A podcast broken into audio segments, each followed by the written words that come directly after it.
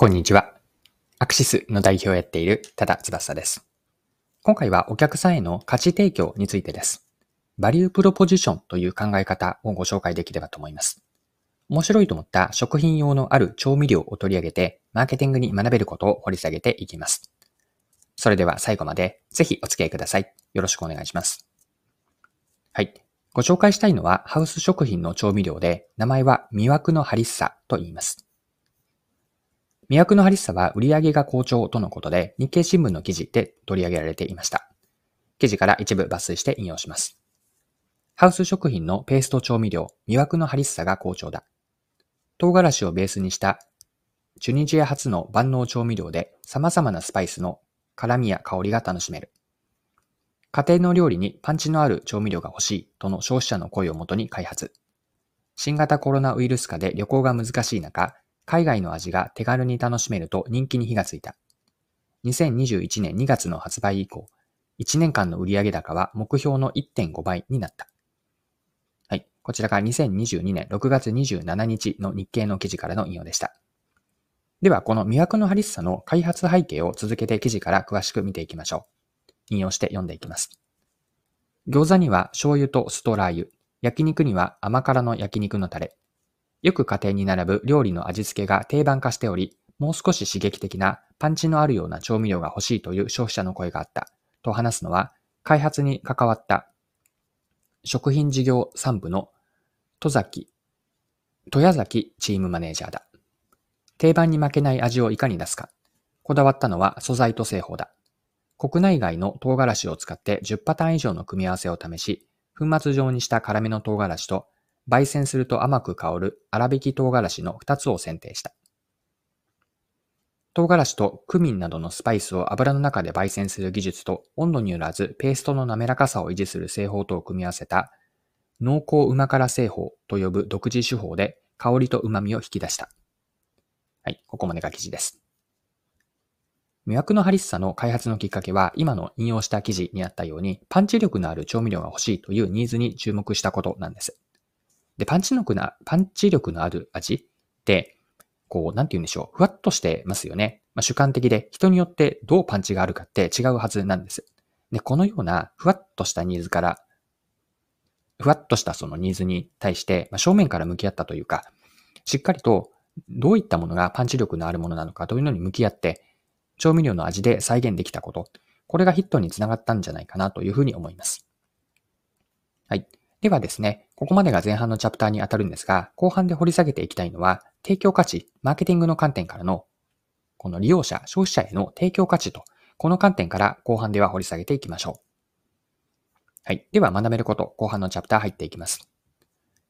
お客さんに提供する価値を知る術として、今ある既存のものの何を置き換えるのかという視点で考えてみるといいんです。もう一度繰り返すと、今ある既存のものの何を自分たちは置き換えに行くのか、この視点で考えてみるといいんですね。で、置き換わる相手というのが競合にあたります。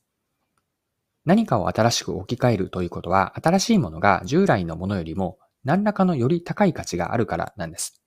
逆に言えば、付加価値がなければ置き換わることってないんですね。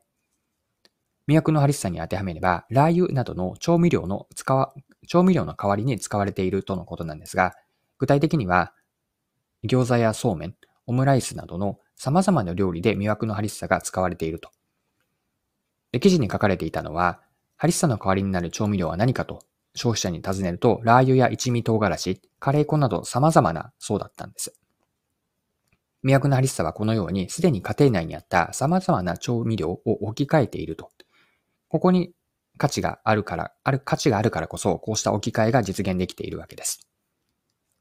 はい。で、今回の話から学びの補助線として一つご紹介したいことがあって、それがバリュープロポジションというマーケティングの考え方なんです。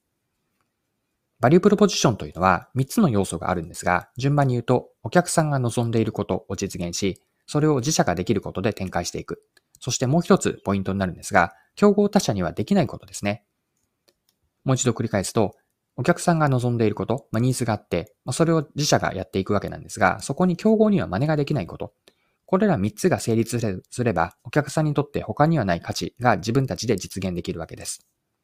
でさっきの既存の何を代替するのか、まあ、競合は何かと話をつなげると、自分たちが他のものを置き換えられるのは、どんなバリュープロポジションがあるからなのか、この視点を持っておくといいんですね。自社商品やサービスのバリュープロポジションは何か、今ある商品のバリュープロポジションは何か、あるいは商品開発、サービス開発をしていくときに何がバリュープロポジションになっているのか。